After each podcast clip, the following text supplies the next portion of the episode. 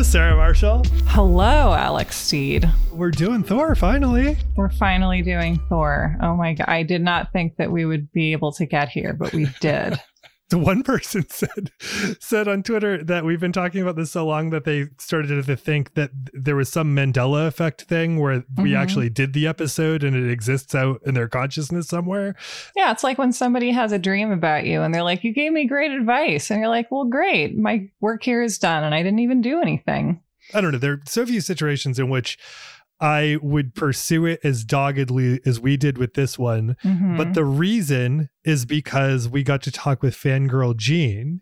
Can you describe Fangirl Jean and like what our experience with her tends to be? I mean, I felt while recording this episode the way I remember feeling in the best moments I had in college and in academia of just like hearing someone explain something to you in a way that's both extremely learned and passionate and they're sharing information with you but they're also showing you how to think about something mm. and offering you a way in and as someone who, you know, as Marvel movies come out, tends to just feel like, oh my God, there's so many of them. Leave me alone. Just, just go on without me. I mean, it's funny to say that these movies aren't accessible, but like I'm at least one person who finds them inaccessible because I'm just like, where do where do I start? What are the good ones? Like, what is the goal?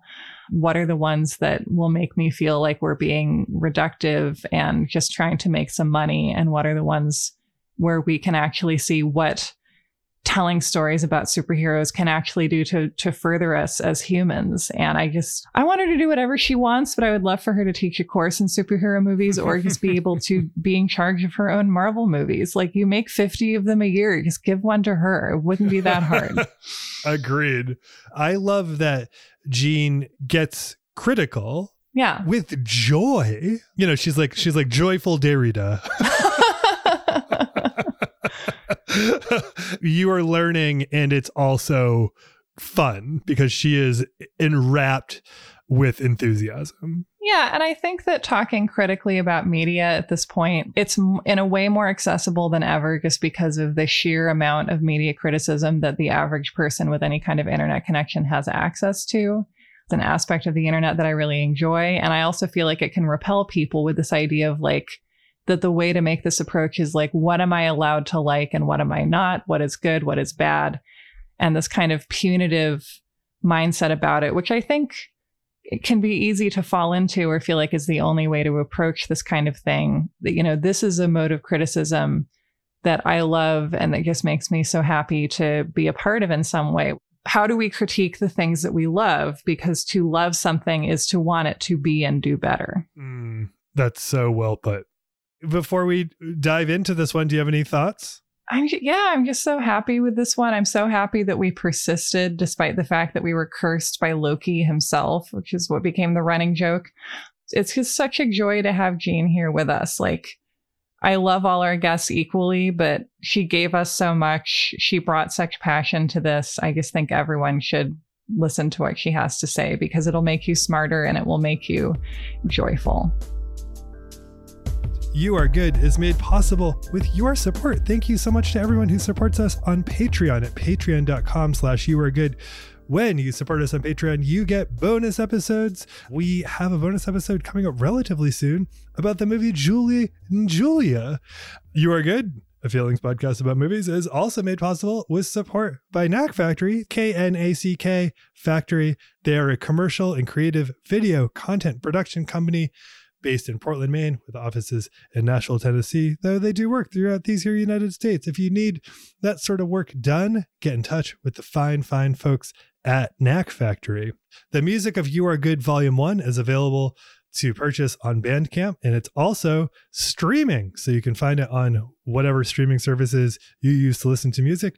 Listen to it, share it with your friends. I hope everything is good out there. Next week is Thanksgiving. Just so you know, in case you are prepping for future episodes, we are going to cover Raising Arizona. And it's just a Sarah and me conversation. So, uh, yeah, it's an intimate one. I love those ones. All right, let's get crack a lacking.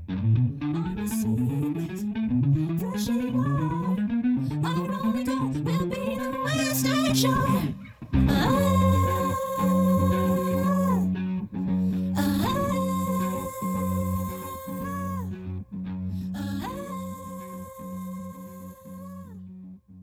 How's it going over there? It's going great. This is the podcast so nice. We made it again.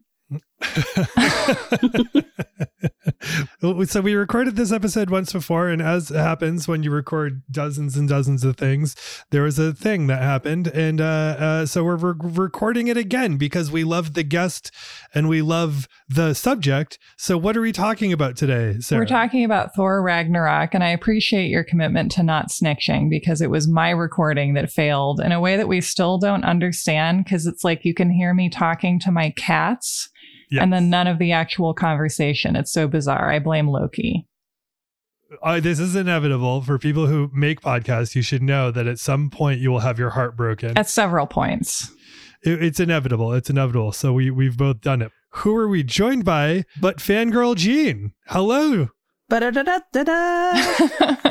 Hi. that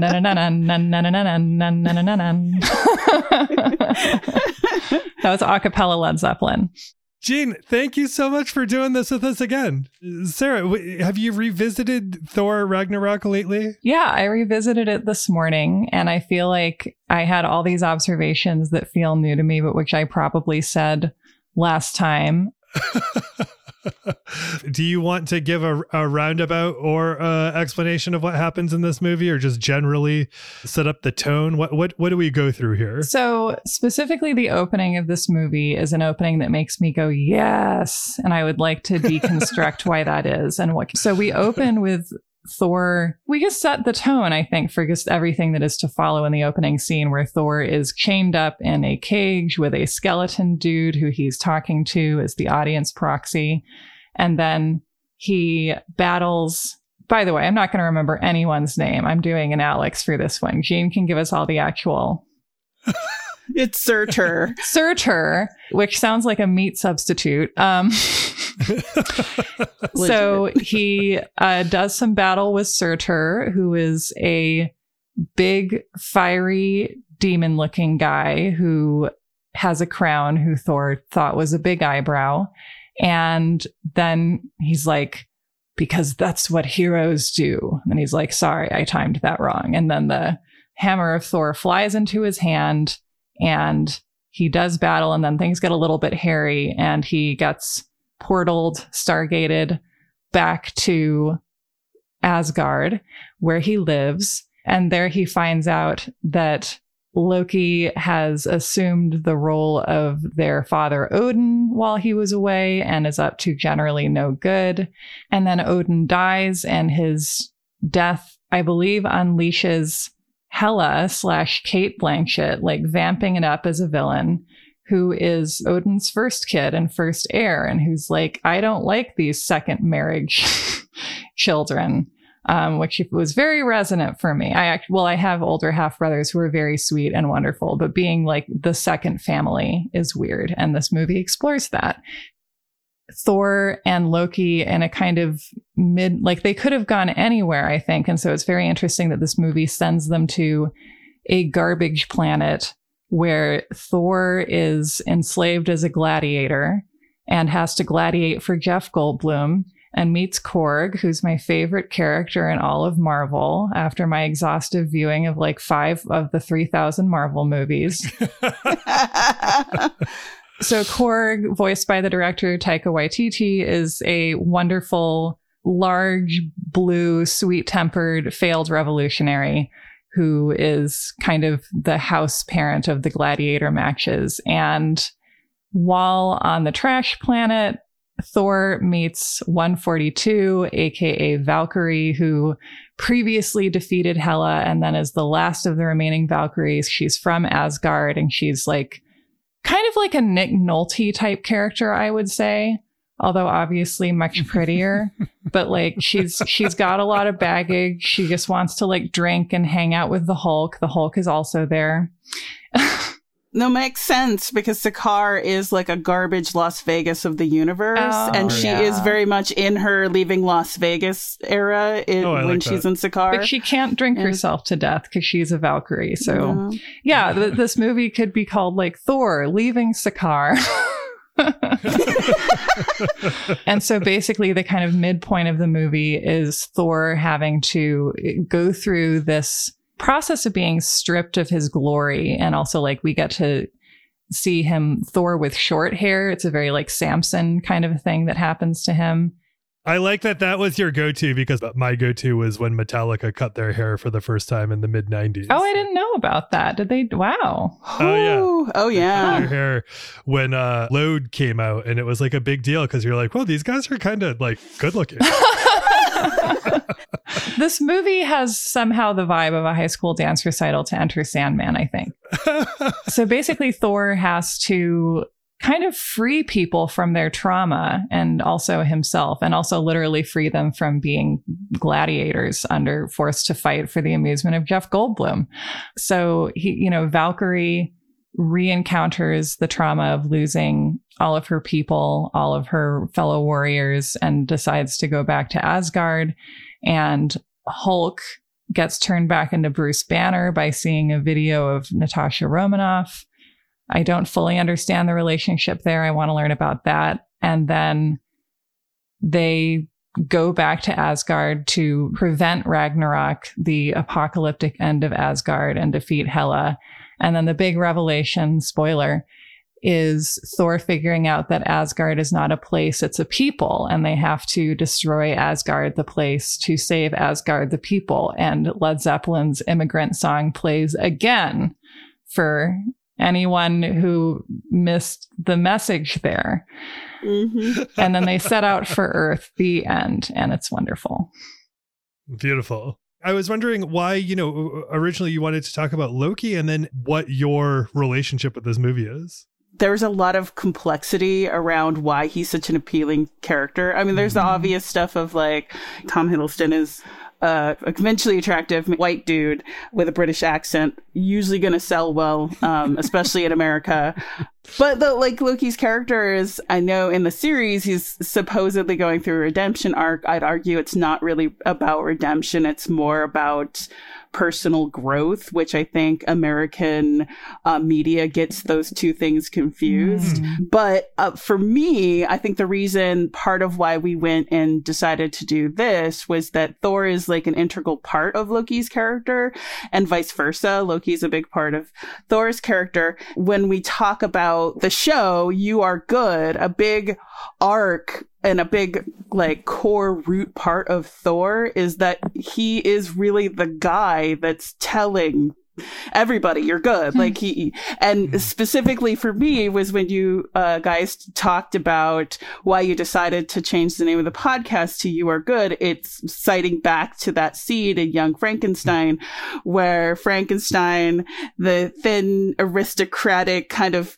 manic you know genius is clutching the face of this sweet giant well-meaning being going you are good. That thor and loki are the absolute absolute reverse of that. Mm-hmm. Like Thor is the bulky, well-meaning, powerful creature grasping this small twink, just going, "You're good." I love that. Yeah, and then this movie is I feel like him doing that with with Hulk and Valkyrie and just like that's mm-hmm. his, part of his power, which I love as a a concept that we're, you know, raising kids on we have this dog named Wheezy who's a big dumb monster. And one of the things we do when she's like into her monstrousness is we like we pat her head slowly and we say soft baby soft baby. And like that's what that's what thor is doing to everyone he like literally does that to hulk at some point. Sun's going down yeah, like you know, I know a lot of people in fandom have always compared Thor to like a golden retriever, which I think it misportrays the chaotic destruction of golden retrievers, but also like a disservice to all breeds of dogs. For me, he has big good boy energy. it, it doesn't even occur to him that you couldn't be as good as that he sees you to be, mm-hmm. and that that there's an aspect that I think you that a lot of people who love animals experience where you experience seeing yourself through the eyes of a creature that's just like you're awesome yeah. like and they keep reinforcing it to you to the point that you're like well i mean I guess. I guess I could be okay. I guess. Just keep looking at me with that face every day, and maybe gradually I'll start to believe it. Exactly. So, theme wise, like Sarah just spoke to so many things. Where do we start, Jean? We can start at the beginning of, uh, you know, that fantastic introduction opening scene, which both plays with the archetypes of hero stories, you know, as Thor himself cites that's what heroes do, mm-hmm. and that we're presented with a situation that seems pretty stereotypical of a heroic and definitely comic book type situation that breaks our expectations, which Taika Waititi loves to do, like out of the gate. That sets the expectations of going.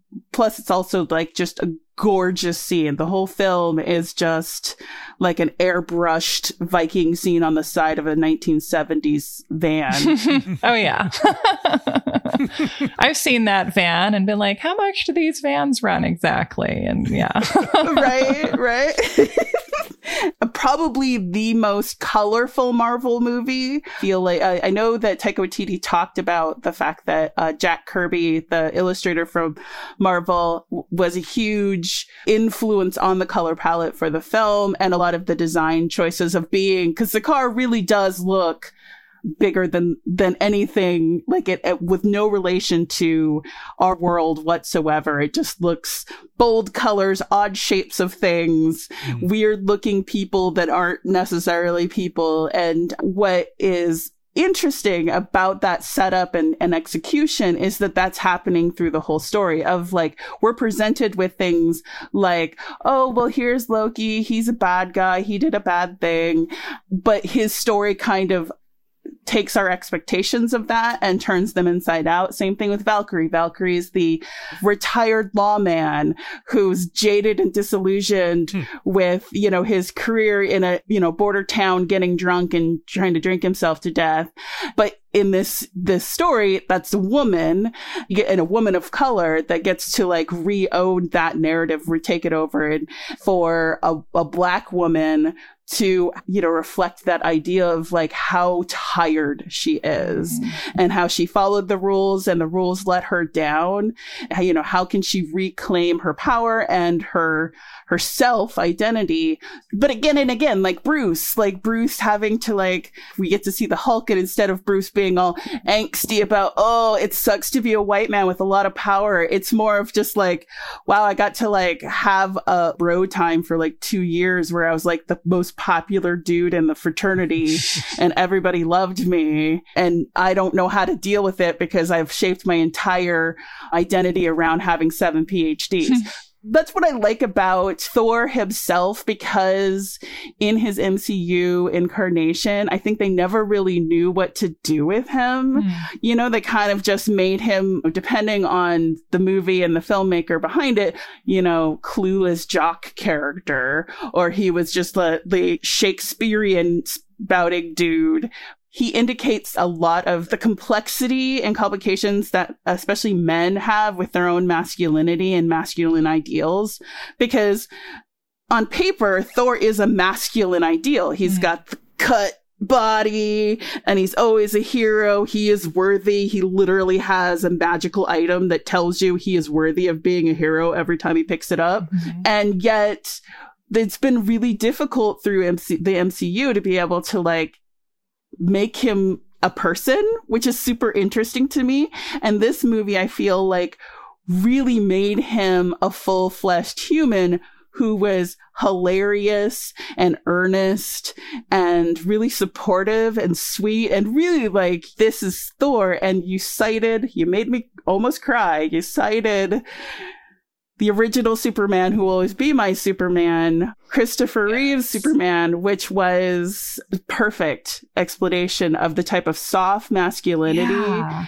that has such overwhelming, you know, nigh invincible power, but speaks softly, lives in deference to the, the most marginalized people in the world. And that is very much what Thor's persona, I think, has come to represent is he is the guy that, that seems like the broiest of bros, but he absolutely, you know, has the feminine mystique memorized overall, I think that this movie nailed him as a character, but also kind of kicking and screaming pulled the MCU into a new era of exploring the characters and stories thank you for coming to my TED Talk. Yeah. Um, oh, I love this TED Talk. And I'm so happy that you also love Christopher Reeve's Superman. At some kind of relatively early pandemic stage, because now the pandemic is like an onion, we have all these layers of what we went through and what we were consoling ourselves with. I was just watching a lot of superhero movies and the one that really stuck with me and like stayed in my heart that I hadn't watched probably since I was a tween was the 1976 Superman I was like, there's something so special about this movie that I feel like we like went all the way away from as if we were flying around the earth. and this movie makes me feel like we've come home again because I feel like like if you're watching like a Nolan Batman movie, you're like on the dark side of the moon away from the, you know, the idea of like our power comes from like being earnest and believing in people. And I think almost like the Superman and Lois Lane or the Clark and Lois Lane relationship in that movie reminds me of Thor and Valkyrie because it's like you have someone who's just really had to make themselves like pretty hard and cynical and is very disarmed by the fact that somebody can look at them and see in them what what Superman or what Thor sees in them in this movie. And I feel like it's another step to have that happen, not even as a romance, but just as something that people can offer to each other out of mutual esteem and love, even if there's not, you know, sexy flying time on the table. Thank you for citing that because I think one of the fundamental problems that new adapters have with Superman is that they don't understand Lois as a character mm. and they don't understand that Superman is Lois's biggest fanboy mm. and that especially within the context of the 76 Superman, you have Lois Lane who has everything against her. She's a woman. You see her as the archetypical woman in a boys club. Mm. You know, Mm-hmm. she's tough as nails. She's on. She, she's loud. She's demanding. She will get what she wants. She's violently typing. right? to him, here is this woman who literally could get shot and get killed and she still won't give up her purse. She does not care. Like she's going to yeah. throw herself into danger to do what she needs to do. And here he is bulletproof, could lift a building and he's terrified mm. in that situation because mm-hmm. she could get hurt. And for me, that is what an nigh omniscient being would look at someone like a woman or a woman of color who has all the vulnerability and still gets up every morning and fights every time. And that is why Superman puts on the cape and protects humanity is he's like, that's the human spirit. Right. And I think that that is part of the DNA of this Thor. Yeah. He has that, well, there's other people that get up every morning and they don't have any of the things that I have and they still get up and do it every time. And I feel like that is the philosophy that comes through for him. That is like the sum total of like why he's so, why he has this contagious hope. It's so interesting that you say that like Tony's arc over the course is taking this from like an intellectual ideal and then putting it into a practical mm. ideal towards the end. Like we we love the fact that he's able to be like oh this all relates to like being an actual human in the world loving people and like this is important like this these are important ideals for me to have. Mm-hmm. whereas like thor the entire time is bringing that ideal to people in a practical way. So you're saying that like thor that's the very good boy in thor? Is that what's happening yeah, he inherently sees the good in other people mm. and sees the potential and sees he really honestly believes everything's going to work out at the end. His view of hope of that through hopeful and his commitment to go and do the stuff is a very different type of examination of power and responsibility than Tony Stark who had all the power never accepted the responsibility and over the course of his character little by little kind of like, oh, I guess I'll take responsibility for that mm. and I'll take responsibility for that. Feeling feelings is really difficult. La la la. you know, again, I think it's an, an interesting comparison of the types of masculinity that the media and we as a culture over the years have held up and said, that's a guy's guy versus like, is that a guy's guy or is that an everybody guy? Mm when Superman came out in 76 and where we were, especially in America, mm-hmm. it was like the darkest of days in that mm-hmm. era, the 70s, of just, you know. Ford to City drop dead. right? We had like the oil crisis the gas prices. We had rolling blackouts in New York. We had shootings. We had serial killers. Everything was really dark. Cinema was really mm-hmm. dark and gritty, especially in New York. And I feel like it probably wasn't a conscious choice, but I think for me, going back and watching, seeing all of that hopefulness in a very recognizable New York City of the 70s. Mm-hmm it, to me, it kind of mirrors where we're coming to again mm-hmm. here in America of, of where we've had the like Christopher Nolan gritty. Oh, it's so angsty to be a millionaire that everybody thinks is really attractive, but I'm super sad about my parents dying. So I'm going to beat up poor Asian people in an attempt to like feel in control of my life.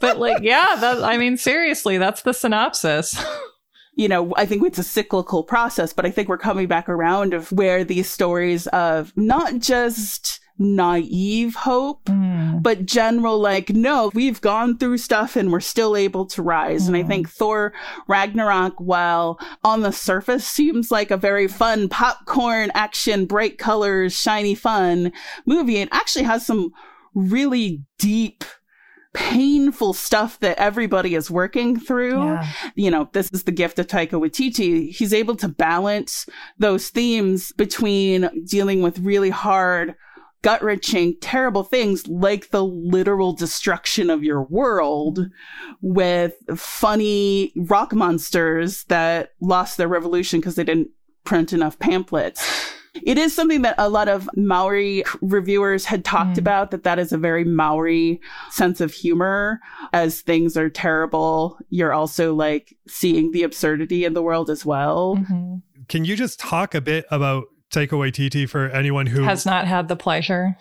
And uh, to, to, just to understand also the significance of him doing what he had been doing and then coming in and making a making a Marvel movie. Just talk a bit about that as well. Yeah, so Taika Waititi is a New Zealand filmmaker who really like established himself. I think it was his first short that was beautiful black and white film that got nominated for an Oscar. So like out of the gate, people might know his stuff obviously uh, what we do in the shadows very sweet vampires so sweet oh. but also uh, hunt for the Wilderpeople. i think one of sam neill's best performances mm. as the grumpiest of grumpy old men the best dad becoming dad right dad beca- and like all of his films deal with really Hunt for the Wilderpeople deals with a kid who's in the juvenile justice system in New mm. Zealand and gets sent into a foster situation. And he's had to deal with a lot of hard things. Mm. But through it, also, he has this very dry observational humor in his work that balances the really heavy subject matter with a lot of humor, which again, like I said, like Maoris talk about that. That's a very Maori. He plays like a joyful, lovable Hitler in Jojo Rabbit. Yes! His imaginary friend who is a joyful Hitler. I haven't seen this movie yet, and I guess I'm like, I know he threads that needle, but I can't wait to see like how he does that. I would say if you haven't seen Boy, I would watch that first mm. because I feel like Jojo Rabbit is, you know, a much more expansive type of that topic. Mm-hmm. But Boy is about a young boy who has a not that reliable, somewhat absentee father played by Taika. Mm. And we get to see like this young Maori boy dealing with poverty and life that's difficult when you're a kid, but especially when you're, you know, an indigenous kid of color in a colony. Mm. But with his vibrant, imaginary world. He casts his father as the star in every one of his fantasies and it includes, if you've seen the iconic picture wherein Taika Waititi recreates the Michael Jackson photo where he's laying down in a white suit, mm. but there's Taika Waititi in a white suit with a kitten with like a purplish background. You know, it's a wonderful balance talk about like why our dads, which I feel definitely gave him the absolute perfect pedigree to attack Thor and Odin and the whole complexity mm. of both family issues within the Thor franchise, but also the themes of colonialism. Mm-hmm. Taika Waititi is Maori. He's also uh, Jewish. So it's like this double heritage of like laugh or else you'll cry. Yes, right? And like not to pick on the Nolan Batman too much, but like I'm going to anyway, sorry. Just talking about these themes in this movie where it's like we have to destroy our entire home in order to survive. We can never go back. It's been blown into smithereens in space you compare that to Batman, and he's like, My girlfriend's dead.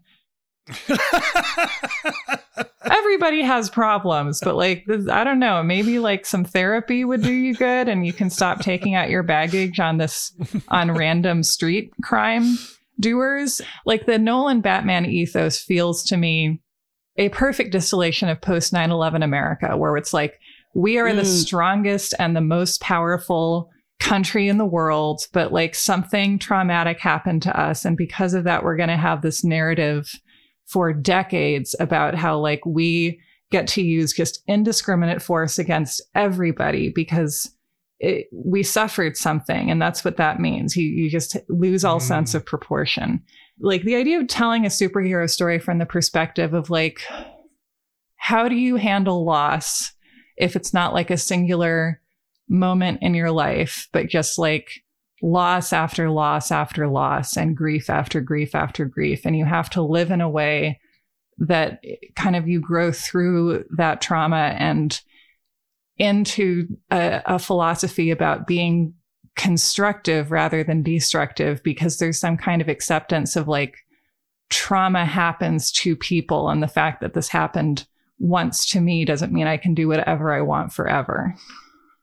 Mm. Let me point out that Batman in the story of like, you know, a personal thing that happened to me that overwhelmed me with grief and sadness and loss. And instead of going to therapy, I'm going to make it everybody else's problem is literally the origin story of mass shooters. Oh and it really says something about the fact of how appealing that's recycling that e- idea of like, I'm a manly man who will not talk about my feelings. I will punch other people instead seems to keep being popular mm. wh- while also like fostering real life violence too. But we won't go into that. And Batman, by the way, for sure, over this the course of his career, has to have as high a body count of innocent people as like a mass oh, shooter. Oh yeah, he has to be killing some kids' parents just as like as collateral, right? Yeah, yeah, yeah, yeah, absolutely. Even if we go with the no gun era of Batman, we're still talking about a culpability of participation in mm. the, the, justice system and mm. the prison system, which we know literally from the comics and his canon that that system is broken mm-hmm. and does not work. And yet Buddy still keeps taking all of these people who are just having to be henchmen because they can't get any other jobs, you know, to prison that gets r- routinely broken out of. And like the system's broken. Mm-hmm. That's, that's why one of the rotating questions through canon is always like, why doesn't Batman kill the Joker? Because like he just puts him in prison and he keeps getting out. La la la or because they're in love. yes, that is actually as much as Lois Lane is a part of Clark's character mm. and Superman's mm. character. It says a lot that Joker is, sits in that exact position mm. for Batman, which for me has always been a reflection of, again, like, I know that there's been a couple of comic book runs have done it where it has explored the idea that the Joker is actually another personality mm. of Bruce hmm. Wayne's, which shows like the mirror aspect of they're both mentally ill people who are not getting the help they need, mm. who are really harming every single person around mm. them. Rope that back over to Thor, bring up a great point of that the perspective of someone who is not white, who is not wealthy, who is not from a marginalized group, and how many of us have had to adapt to grief, mm. of marginalization, oppression, and yet still get up every morning and learn how to laugh. That like a lot of us have a history of having a really great sense of humor. Not to say that Taika Waititi is the same as Mel Brooks, but I feel like he's picked up that legacy of teaching yeah. Generations of goy how to laugh at themselves and to laugh at the world, even as we're crying. Yeah. Anytime you know anyone would be like well like jews run hollywood and it's like well thank god. And it, first of all that's like a, you know silly conspiracy theory but, but if like, it were true wouldn't that be great? Right right, exactly. And someone had to bring humor to America, like, and it will most certainly wasn't going to be wasps. Like we can say that, right? Sure. right. Mm-hmm. This version of Thor is a great reflection of like deconstructing the myth of oh, it sucks to have power, which I feel is like the power dynamic version of the money can't fix everything. Mm. Well, actually, it fixed a lot of things, and we're so used to this what I call the white man's burden story mm-hmm. of that, oh, it sucks to have power and I just want to be quote unquote normal, which is just saying I want to be like a white mediocre dude that doesn't have to try at anything. So I hate those stories because obviously it's like you, you know, if you put a person of color into that position and give them power, they just get shit done. My best example is Buffy the Vampire Slayer. Mm-hmm. One of the reasons I really hated Buffy's character was like she spent way too much time whining about being powerful. This is why I like all the other Slayers, especially the ones that were Slayers of color, were just like, what do you mean? Like, I'm literally saving people's lives. I don't know why you were upset about this, you know? and, and I do see that reflection in what I like about Thor's character is that I think he sees that potential in other people in that way of that I just have to give you a piece mm-hmm. so that you know, because you are way more capable than you realize you are. He doesn't see giving power or support to other people as a takeaway from himself. Mm. Thor Ragnarok is a team movie. If you compare it to a lot of the other Marvel films that are much more of like a lone hero, Thor Ragnarok is actually much more like a Disney princess film yeah. where like the team of friends get together, which is always to me a very inherent feminine hero's journey of like learning to set up a team of friends and to support each other and it's not going off on he never like is like i'm going to go off on my own and fix all this. Mm-hmm. he is very much like come with me help me go defeat my sister. Come on it'll be great it'll be lots of fun we have a fun name. His sense of power is not about him solely it's about everybody mm-hmm. and him wanting to help everybody and group everybody together. Anyway, so back to Taika Waititi and specifically Thor Ragnarok. I think one of the interesting aspects we talked about, like Thor thinking that he had to stop Ragnarok. Mm in order to, you know, save the day, which again, in, in this story is uh, a subversion of the typical story, hero story we would see where we have to stop the worst. We're stopping the apocalypse, mm-hmm. canceling the apocalypse. And here, the apocalypse has to happen to save everybody. I am not Jewish. I am indigenous, but I'm not Jewish. But for me, like, I thought a lot about how it hit for me all the same places that Exodus stories mm. did for me when I watched them as a child. Mm. So, like, obviously, the Ten Commandments, that was the one I grew up with. But younger generations, it's Prince of Egypt, which is a cinematic classic, but also like that sense of we have to leave everything we know for the promise of a better time for us. This movie is Fiddler on the Roof. Oh my god, I guess Fiddler on the Roof. Yes. Sarah, can you speak on behalf of all Jews? I will speak certainly on behalf of, of Fiddler on the Roof at least, which is Fiddler on the Roof is a wonderful musical adapted into a film in the 70s by Norman Jewison, who was hired because he had the word Jew in his name despite not being Jewish. That's true.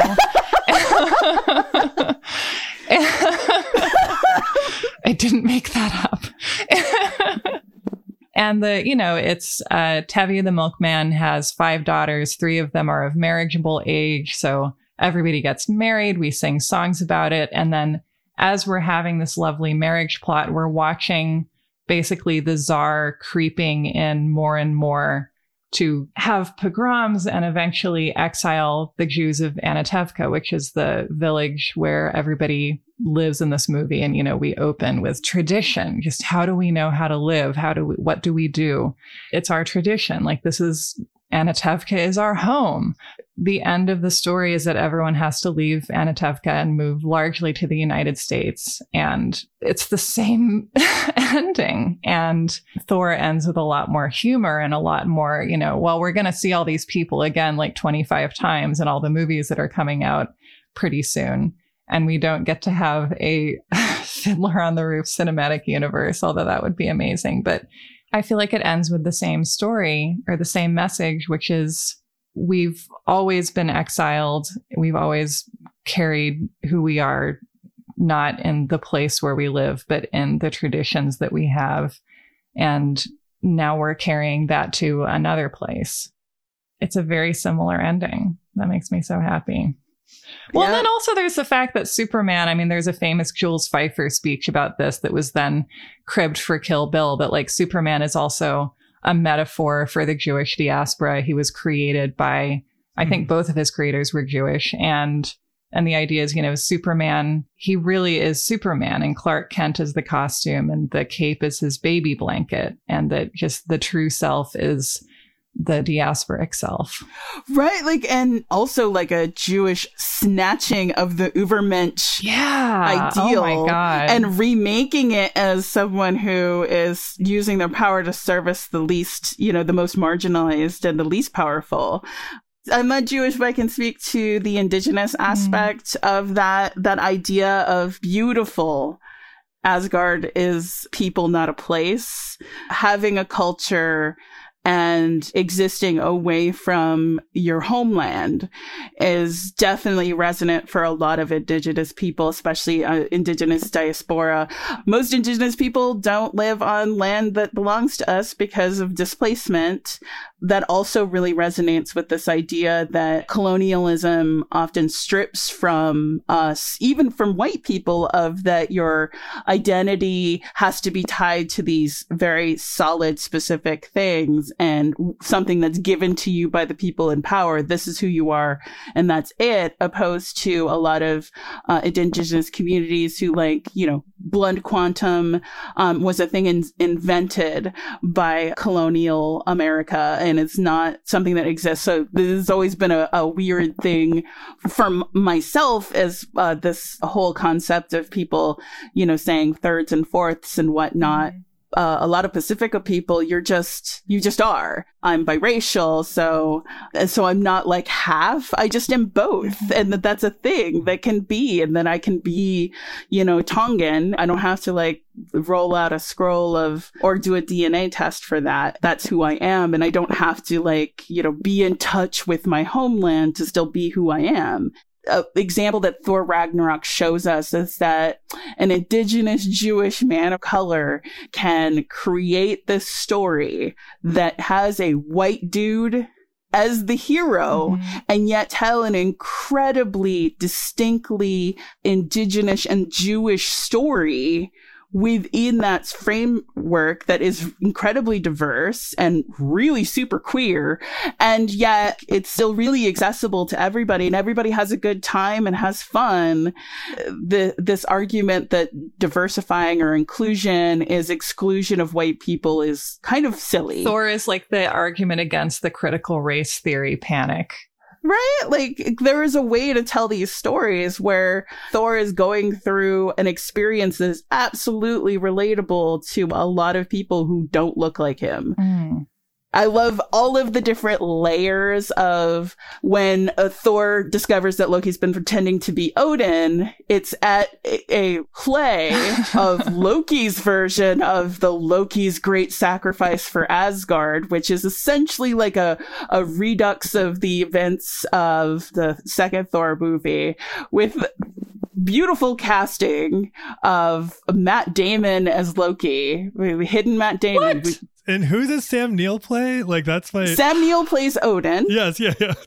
I love that so much. What I like is, you know, this is a, all a very funny situation, but it's an interesting commentary on how Loki has internalized how to rewrite history to suit oneself. Mm anyway, so the idea, the story that's told by Odin is that after beating back the Jotuns into Jotunheim, he finds this baby abandoned at their stronghold and takes pity on this child and brings him home and adopts him as his own. And we see in a flashback in the first movie where when Odin's holding baby Loki, baby Loki, Jotuns are blue and that the baby changes to human or Asgardian as Odin's looking him. And one of the things I think is interesting, a lot of fans assumed that situation was Odin changing Loki. Hmm. And I had always internalized it of that was a survival instinct mm. on Loki's part of changing himself to look mm. like the predator that had just picked him mm. up. Hmm.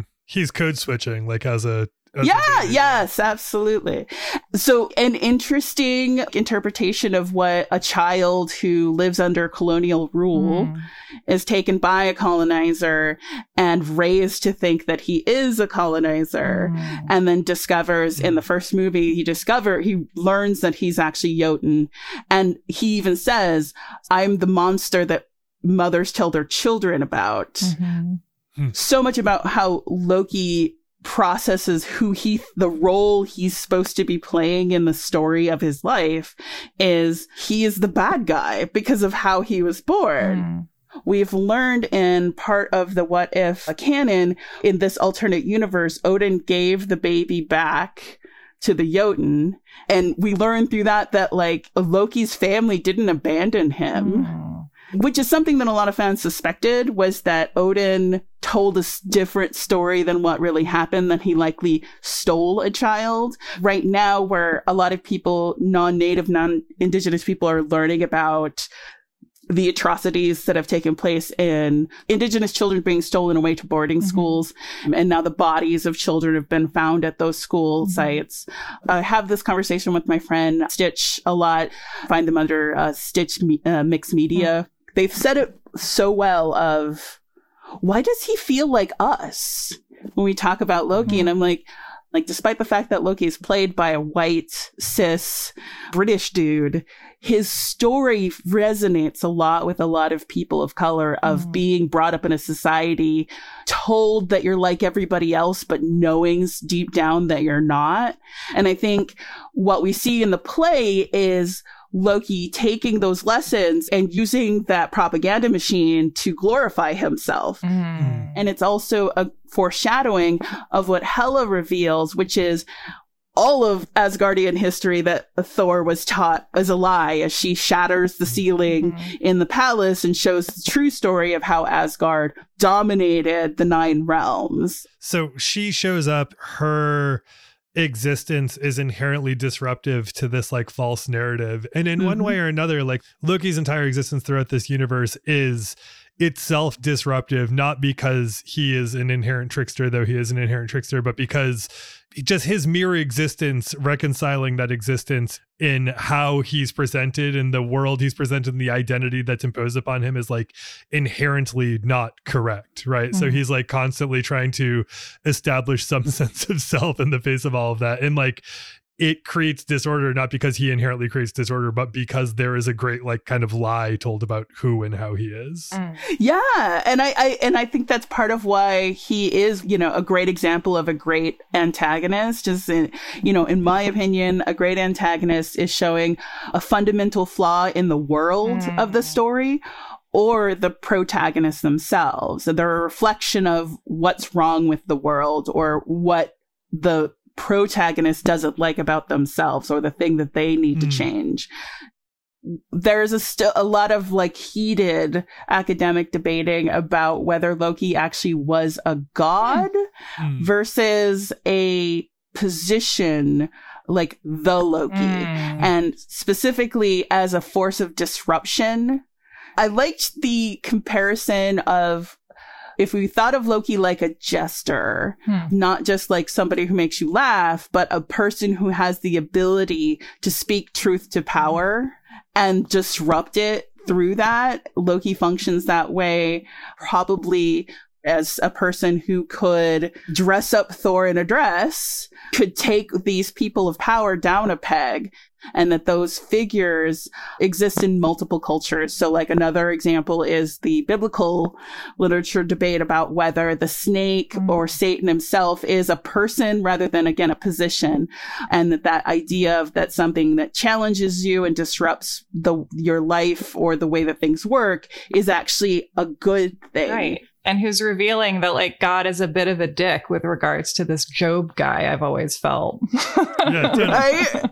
right. Or some reveal of the fallibility of like the projected order, which I really yeah. like, is that it's yes. like, it's going to turn out this way. We're going to tell this story that it's this thing, and he's like, ah, ah definitely yeah. not. Uh, uh, uh, exactly. You didn't say the magic word. the the Dennis Nedry of the pantheon, if you will.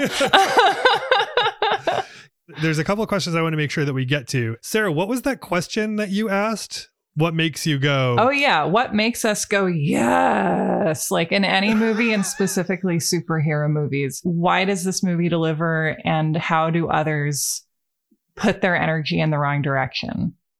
Gee. Tell people how to make a superhero movie because they need some help. yeah, well, here's the easy building blocks. A superhero um, story is a power fantasy. So you you want to make allow people to inhabit a character or a situation in which they can see themselves or feel the exhilaration of having power. Mm. Why this movie especially is gives us so many repetitive scenes of feeling like, whoa, yes, comes from, but the lower you start, the higher you climb, the mm. greater the yes. so in that opening scene, he starts out in a cage, chained up, so, and literally in what kind of looks like a hell dimension, mm-hmm. like underground. And as he continues to climb, so does our excitement. Mm. As he continues to defeat all the obstacles that are his way, our excitement builds. So underdog stories are really popular for that exact reason, because a lot of underdog stories are power fantasies for people who either believe themselves to be marginalized or actually marginalized marginalized. And within this situation, I feel that it gives us a repeated, like, where we emerge and then we knock down mm-hmm. further and we emerge and then we knock down mm-hmm. further. The way to build tension within a story is essentially you trace your protagonist up a tree and then you spend the rest of the time trying to get them out of the tree. and I like the reverse of that, of that, like every time you get them out of the hole, you whack a mole them back down into a, another hole that's even deeper. more deeper holes. right? And especially Marvel follows this recipe of that close to the final act. Everything has to look like it's not going to work out mm. at all. And you're like, you have to be, you have to demoralize the audience that they can't see a way out of the situation. And then, you know, whoo, then the thing happens and the hero emerges successful. What I think is different about this film is that we get to that point where there literally is no way to win. And Thor turns to everybody and goes, you know what? Losing's the right answer. Mm. Yeah, and which is so unexpected at this point in superhero movies because I feel like it has become so predictable for superheroes to set to have to save the world again or or the whole universe at this point and like and so just deviating from that script i think just pulls the rug out from under the audience in the best way or, or me anyway a lot of superhero stories have a nationalistic bent mm. of that victory is returning everything back to the way it right. was. Mm. And what I think is interesting in this one is like, no, it's okay because we're just safe. Everybody mm. that we care about is safe. Mm. To me, this is a much more satisfying yeah. ending because it reinforced what was happening the whole way along where it didn't matter where Thor was, as long as he had people with him, he was good.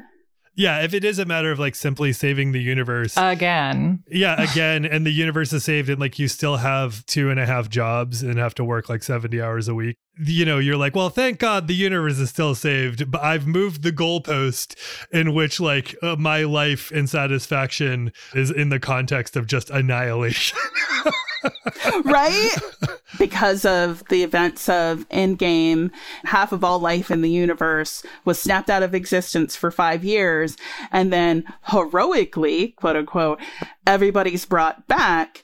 And now the subsequent stories that have been taking place after that have interrogated, well, was that good f- and for who? How that trauma, which is amazing that all of this happened before the pandemic occurred right. and that it's now resonating so much with us of like what that level of grief was losing that many people what effect it had on the culture and on the people because especially in falcon winter soldier they explored the idea of that when half of the population disappeared all of a sudden refugees and migrant issues weren't an issue mm-hmm. because people needed people to do jobs. They needed people. There were there wasn't a housing crisis anymore because there was houses. McDonald's was like, please, for the love of God, come work here. God, it's so familiar.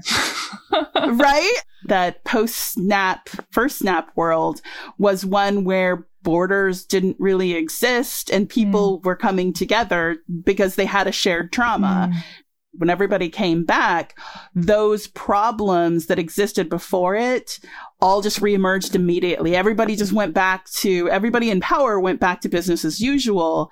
I mean, obviously we don't want to not save all those people's lives, but was the way everything was, was that a happy ending or did mm. that just highlight the problems that existed already? Yeah.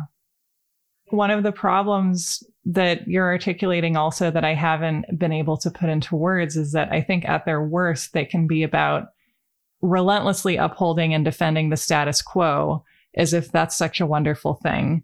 And that some of the positive capacity they have is to actually make you think about, like, what else is there? Like, what if the status quo is unavailable? What if that's not the ultimate good? What if preserving the way things are means preserving having the wrong people in power? Or at least an unchecked power.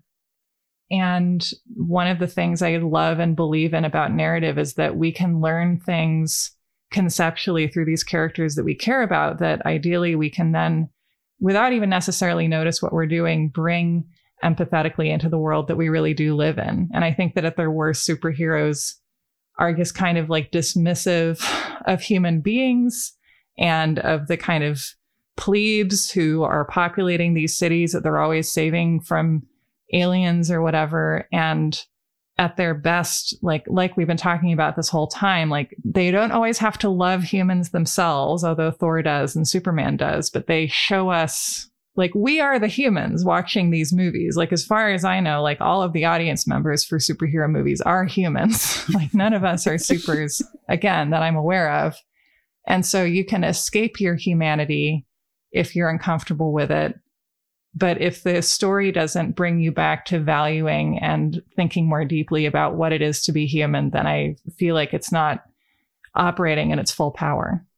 Mm. I mean, everybody and their brothers talked about Cate Blanchett, but I think it is really important to understand the distinct difference between the male gaze when it comes to Cate Blanchett's performance versus a queer gaze, which hmm. is not to necessarily hmm. say that she's not sexualized in that performance, but it is a very different type of sexualization occurring there that hmm. is big Dom energy, like a level of powerful, assured, and uncompromising feminine sexual power that's happening there that we definitely we see i think we relate it to drag a lot of times.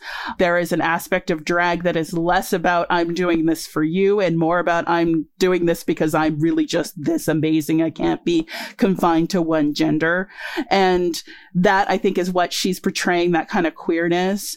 We could get into the queerness of valkyrie it, literally exhibiting what is a very stereotypical masculine role and never one one never once being not feminine at the same time, which is a thing that is mm-hmm. always precarious for black women in cinema of only mm-hmm. being allowed to be a sexual object or a masculine sexless object. And she mm-hmm. gets to inhabit both and be a wonderful thirst trap for all of us queer people. but yeah, and then also there's the queerness of Thor being goofy, to be vulnerable, to be silly, and that there is a queering of masculinity occurring there where he, none of his vulnerabilities are ever associated with weakness mm. in that way that often homophobia is enacted against straight men. Mm. I mean, obviously it affects gay men too, but the fear of homophobia, anti-queer sentiment, often when it, it, functions within heterosexual people, it's not a fear of gay people. It's a fear of being treated like gay people. Mm-hmm. And he's never punished for that. I mean, obviously, big gay daddy Jeff Goldblum is not punishing anybody for being that. And definitely clear that Loki made himself a, a, sugar baby to Jeff Goldblum's sugar daddy, and that that was how he made things work. That's how he's getting along so quickly. okay, so we know that Odin is the All Father. Who is the daddy? Jean, why don't you kick us off here? You know, I think Korg is a great daddy and father. Yeah. Like, I mean, he's a very appealing character and just his soft uh, masculinity. I was talking to a friend of mine on Twitter yesterday about talking about Hobbit's soft mm-hmm. masculinity mm. is so healing. And it is very much in that same key. He's vibrating on that same level of Hobbit wholesomeness. We all should be like Korg. This is lovely. Yeah, I want to be my best Korg. Sarah, why does he stick out to you? Why does why is Korg something that sticks out to you? Yeah, like he is a revolutionary, but if he is not able to be leading a revolution in his current circumstances and he's going to like make sure you clean the gore off of your gladiator weapons and be like really friendly when you get thrown into the freaky circle. He's like the Mrs. Garrett of this uh this trash planet. I don't know. There just aren't that many characters like that, and especially not in superhero movies. And he just makes me really happy. I just love him a lot. That's all I gotta say. Yeah. I feel like whenever I do this is like feels like a bit of a cheat, but I really mean it. Is I think that Taika Waititi in this movie yeah. is the daddy. Like I don't know, like I feel like it's such a precarious thing to go from being an indie darling to directing a large movie like this. And yeah, look what happened to Kenneth Branagh. Yeah, yeah, Woo! for real. And I think that it can be it can be just extraordinarily difficult to bring your voice, your perspective, and your mm-hmm. insight against what I can only imagine is a wild battle between your voice and reconciling mm-hmm. what a company wants and what freedoms you're going like it just seems hard and this is a director whose vision and whose insights I love in all of their other formats and who I can feel in this movie with the perspective, with the lens, with all of the things that we've talked about. Like, I can think of few, if no other, more successful translations of someone's kind of more indie oeuvre. Mm. They brought it to this this giant universe and found a way to fit into it, and that's yeah. an extraordinary feat. Where can we find more of your work, more of your wonderfulness? Mostly Twitter is usually where I live. Um, you can find me anywhere that's uh, Fangirl. Uh, my main site is fangirljeanne.com, but really I usually live on Twitter, Fangirl J E A N N E. All right, everybody, thank you so, so much for listening to this fine, fine episode. You can find Fangirl on the internet. We'll have some links in the show notes. Thank you to Carolyn Kendrick, who produced the episode. She's our music director as well. Thanks for everything you do, Carolyn. Thanks for making this episode sound great. You can find the music of You Are Good Volume 1 on Bandcamp and streaming, and you can find the rest of Carolyn's music at carolynkendrick.com. Thank you to Fresh Lush for providing the beats to this show. Thank you for supporting the show via Patreon at patreon.com slash you are good. You can also support us by leaving a review. That'd be nice if you were feeling up to it. If you've listened listened this far in and you haven't given a review, I think you're the perfect candidate for giving a review, you know, on Apple Podcast. We appreciate it Each episode is accompanied by a playlist. These are songs that Sarah and I pick out that we're inspired by. They're songs that overwhelm our hearts when we think about the conversation. So you can find a link to that playlist in the show notes. You can find us on Twitter and on Instagram. Uh, you are good pod. And yeah, like I said, next week we will cover raising Arizona. I think that's it. I think that's all I got for you. Really appreciate you being here. Thanks for everything. Thanks for being you. You are good.